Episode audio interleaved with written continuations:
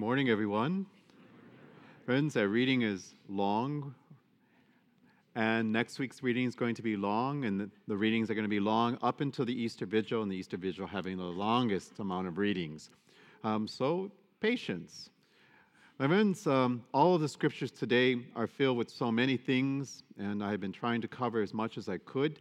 Um, so, we have this story from John's Gospel, uh, this account in John's Gospel of a man who was born blind. And it's another incredible image of Christ and what he does in the world, and it's filled with many, many things. In this account, uh, it illustrates uh, John's Gospel always goes from light to dark, uh, the war against good and evil, and uh, he presents things in these ways, and this is what's happening today. Uh, the blind man illustrates one who physically cannot see, but will begin to move and will begin to see through the eyes of faith also. And at the same time, those who can see physically and should know better, uh, they are going to be kept in spiritual blindness because of their hardness of heart. So we see this encounter of a man born blind, and he makes no request of Jesus. In other places in the scriptures, the person wants something. In this case, there isn't uh, anything, and Jesus is on his way to be crucified. So there is this sense of urgency, and perhaps this is why Jesus doesn't wait for someone to ask him. He takes action. And uh, Jesus, who is the light of the world, knows that this is coming for him, and he's desiring in a more urgent way for people to recognize. To recognize that he is the Messiah, more so, he wants recognition of his Father. And um, uh, we hear Jesus um, goes up to the man. There are people all around him, and Jesus doesn't do this in secret. He does it very publicly. Other times he, he heals someone, tells them, shh, don't tell anybody, and just go your way. This is not what's happening today in John's gospel. And Jesus smears clay on the man's eyes and tells him to go wash in the pool of Siloam. Uh, that word in particular means sent. Uh, what you need to know, and I don't yet, you do need to know this in order to understand what's happening. Siloam means sent. Um, in, a, in the Hebrew, uh, it has is even more nuanced. It means flowing water or living water. Remember last week, living water that Jesus talks about. The, the government of Jesus' time built um, a waterway from another place, and it goes down into this pool. So that's why they were calling it flowing water or living water or water that is sent from one place to another. Jesus, wanting his Father to be recognized uh, in the world, that's why he came. And Jesus will tell us you have eyes, you need to see, you have ears, you need to listen. And uh, in John's gospel account, uh, Jesus is looking for a response to his Father and not just any type. He wants one that is filled with joy, not with fear. He wants one to have living faith and not just this stale thing about just not breaking the rules. And uh, we see in this account um, the man's neighbors are divided over what's happening or what has happened, and they actually question uh, ridiculously this man who didn't just come to this town, he has probably lived there his whole life, the blind man, with his family.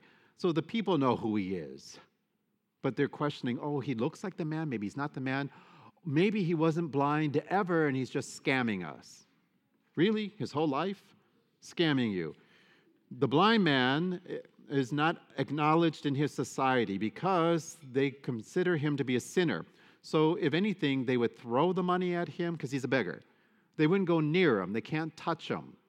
So, they might throw money. You see what I'm saying? Uh, I don't think the man's scamming anybody. He's blind.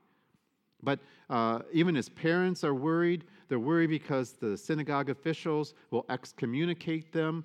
And so this is why we hear this story about uh, talk to my son, ask him himself. They basically threw their son under the bus um, out of fear. Uh, they weren't willing to testify. And uh, then we hear the Pharisees, they uh, consider Jesus to be a sinner. Why? What did D- Jesus do that he was a sinner? He healed somebody. Well, he made a mud patty. That's work. Healing somebody is work. Do you see the ridiculousness of what's going on? Those are not why God put those laws into place. So um, the man born blind who encounters the light of the world, Jesus. Jesus sends him. Here's where the Siloam word comes in. Jesus sends him to the pond. This pond of water is where everyone goes to wash before they can walk into the temple. So he's not alone, there's a whole bunch of people there. So Jesus is getting real public about things now. And uh, so he goes, and for the first, he, for, he's gone to this pool before, but now uh, his eyes are covered with mud. And Father looks and he thinks, the man's born blind. Now he has mud on his eyes too. And Jesus says, Now go yonder. Jesus, will you help me get there? so someone must have helped him to get to the pond. Um, but he goes, and on this occasion, different from the others, uh, he washes his face. He takes the water, which he can hear and he can feel, but he has never seen it because he's been born blind. He finally takes the water and washes. He does what Jesus tells him. I think this is also about obedience. Is Jesus going to check? Will he be obedient to what I'm telling him to do? The man does what Jesus tells him to do go and wash. He goes and he washes, and for the first time, not only can he see the water, he can see the beauty of the water. He can see the beauty of a sunshine. He can see the beauty of God's creation. And my friends, in a pool of water, especially a, a pool that's still, meaning it's not being moved, it's like a mirror. So for the first time, he can see himself in the reflection. And for the first time, he looks up and can see people God's creation also, even though some are not nice. And then, for the first time in his life, they see him. Remember, they don't acknowledge him, they don't want anything to do with him. He's a sinner. But they can see him now. You see all the things that are going on. And um, now this man is on a new journey. He's being sent on a new journey. Just his being sent to the pond, and when he comes up and he can see, becomes a testimony for so many. And as we see, they're all divided. We don't know what's going on here. And in John's account, there's a gradual progression of the blind man's faith. First, when he's asked, Who did this to you? He says, uh, Some man named Jesus. I don't know who he is. He's blind. He didn't. know. I don't know, just some man. And then they take him to the Pharisees, and we already know what the Pharisees. The Pharisees are angry uh, at Jesus and they're jealous and they have hardness of heart. They are spiritually blind. The Pharisees interrogate the man, and the man's faith begins to grow stronger because then he'll take, he won't say just Jesus, he moves to prophet. This man is a prophet of God. And when ultimately the man is interrogated in more and humiliated, um, it was in that moment that he, and they put him under oath. They say, Give God the praise. That is, in English to us, that's put your hand on the Bible and swear by God. This is what they're, they're saying. We want you to swear by God your testimony. And um, he does so. And the Pharisees, before he can speak, the Pharisees accused Jesus of being a sinner. He broke the Sabbath, he made a mud patty.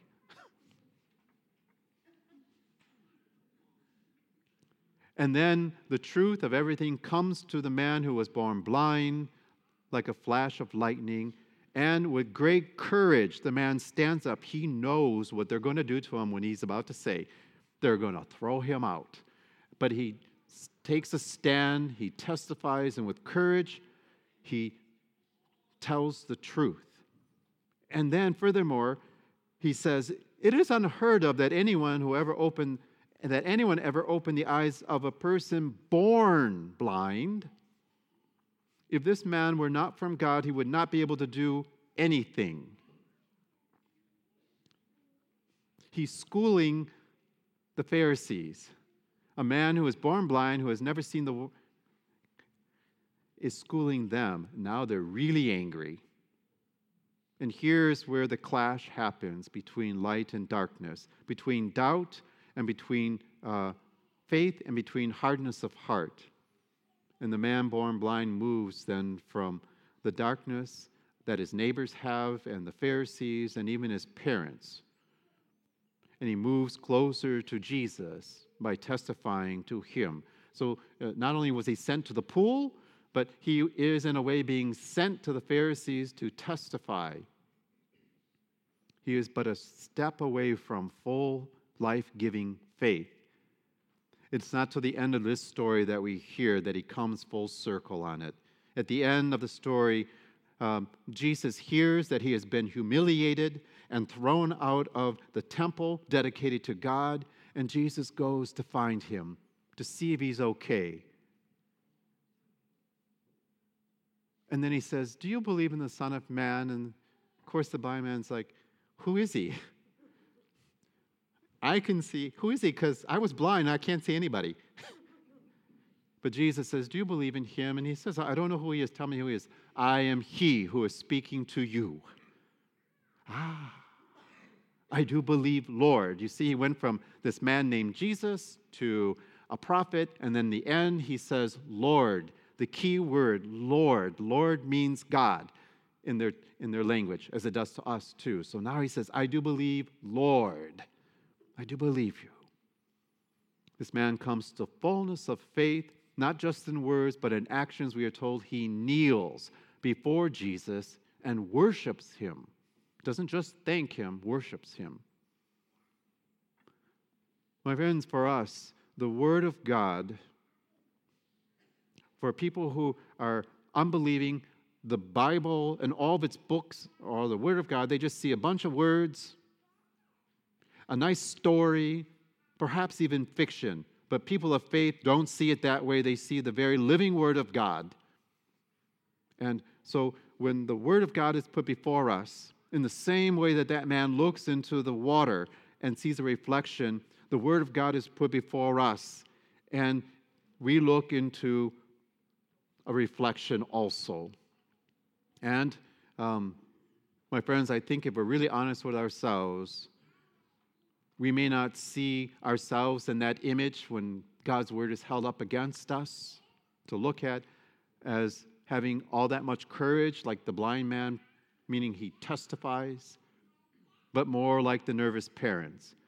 We don't want to get involved. We're nervous, we're afraid, we're not going to testify, we're just going to sit on a fence and see what happens. People want to avoid the uneasy consequences that comes from standing up to the truth and testifying to Jesus Christ. That man born blind, he had the courage, he had living faith, and he did this. The Pharisees and his neighbors and his parents, here's the Here's the hard truth of this reading also. The Pharisees, some of the neighbors, and his parents were left in spiritual blindness, a place we do not want to be. And with his grace, we do not have to be there. So, my friends, that is the theological pinnings of John's gospel. But there's a very practical piece to this. The first thing that Jesus does is he addresses sin because his apostles say, Ooh, who sinned? That man was born blind. He is being punished. So, did he do it or did his family do it? Did his mom and dad do this to him? You know what that is? Curse. Is he cursed? First of all, no, no, there's no curses.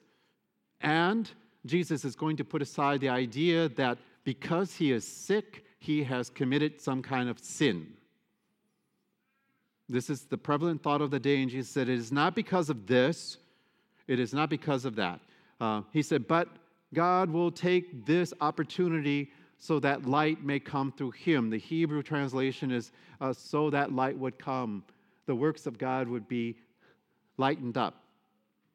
And so, my friends, um, we have to put that notion away from us also because sometimes the world has not done good with this, even though it's been in the scriptures. Last night I pointed out in the 80s, when HIV AIDS come, that was people condemned them. And while maybe people make bad choices, that was not a condemnation. The scriptures refute that type of mentality. And we did not do well as a Christian community. And then when COVID came, I was beginning to see the same type of mentality coming again. But Jesus and the scriptures pointed out that that was not punishment, that was an illness. And then in Jesus' time, did you see what he did? He took all these things. He took mud and made patty cake and stuck it on the eyes. And there's spittle too, but uh, that's just kind of weird. but I mean, but it's all these things. And then Jesus, we heard in the first reading, they used oil to do something.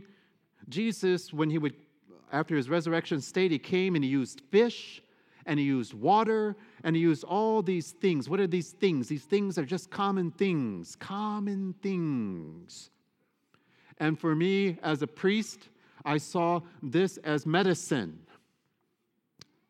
A thumbs up from Jesus about medicine. Medicine is good, it's a gift from God, and it's meant to soothe and to heal. But when medicine is used to destroy life, it is a perversion of the gift.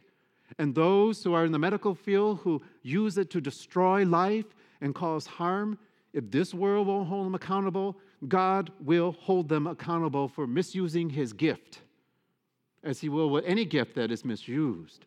But medicine is to be used, and it is for goodness, and it is to help us. That's what all those things are.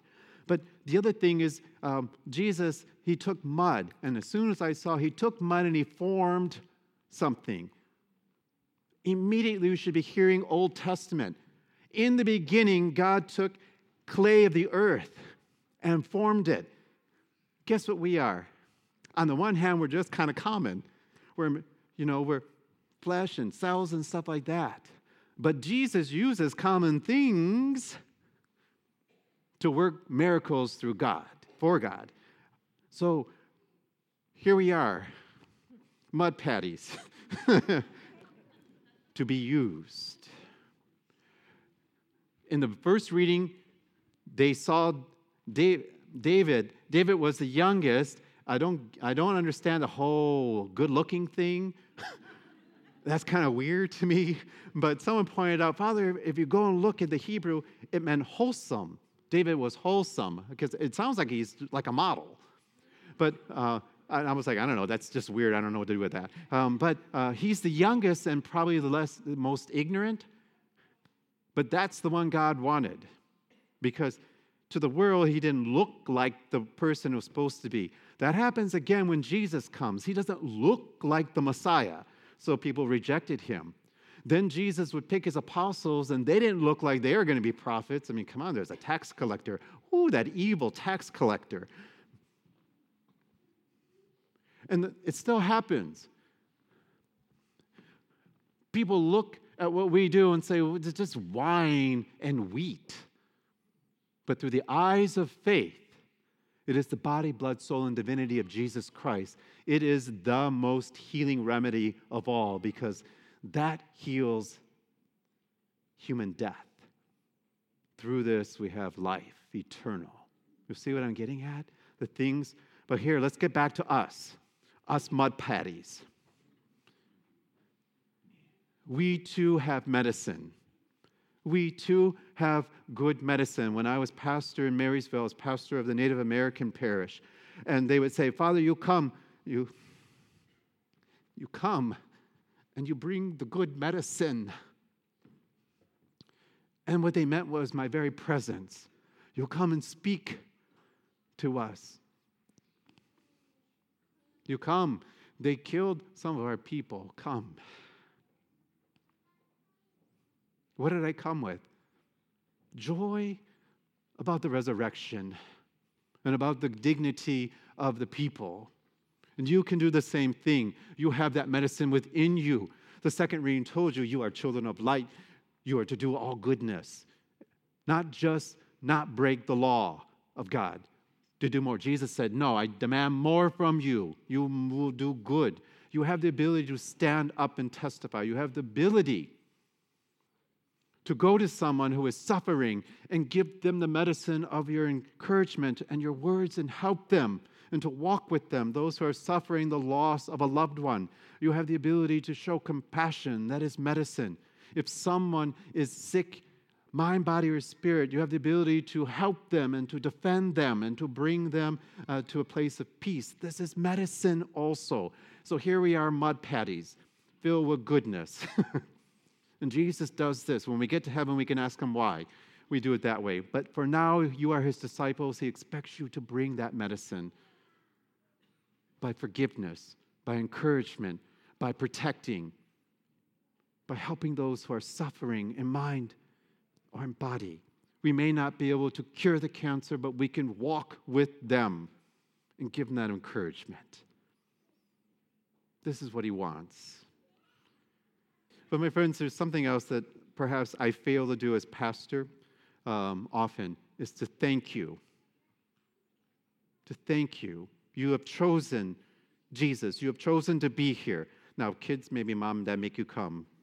But you have chosen to be here. You've made the right decision to come. You're trying to get closer to Him. You're trying to work on that relationship. So thank you.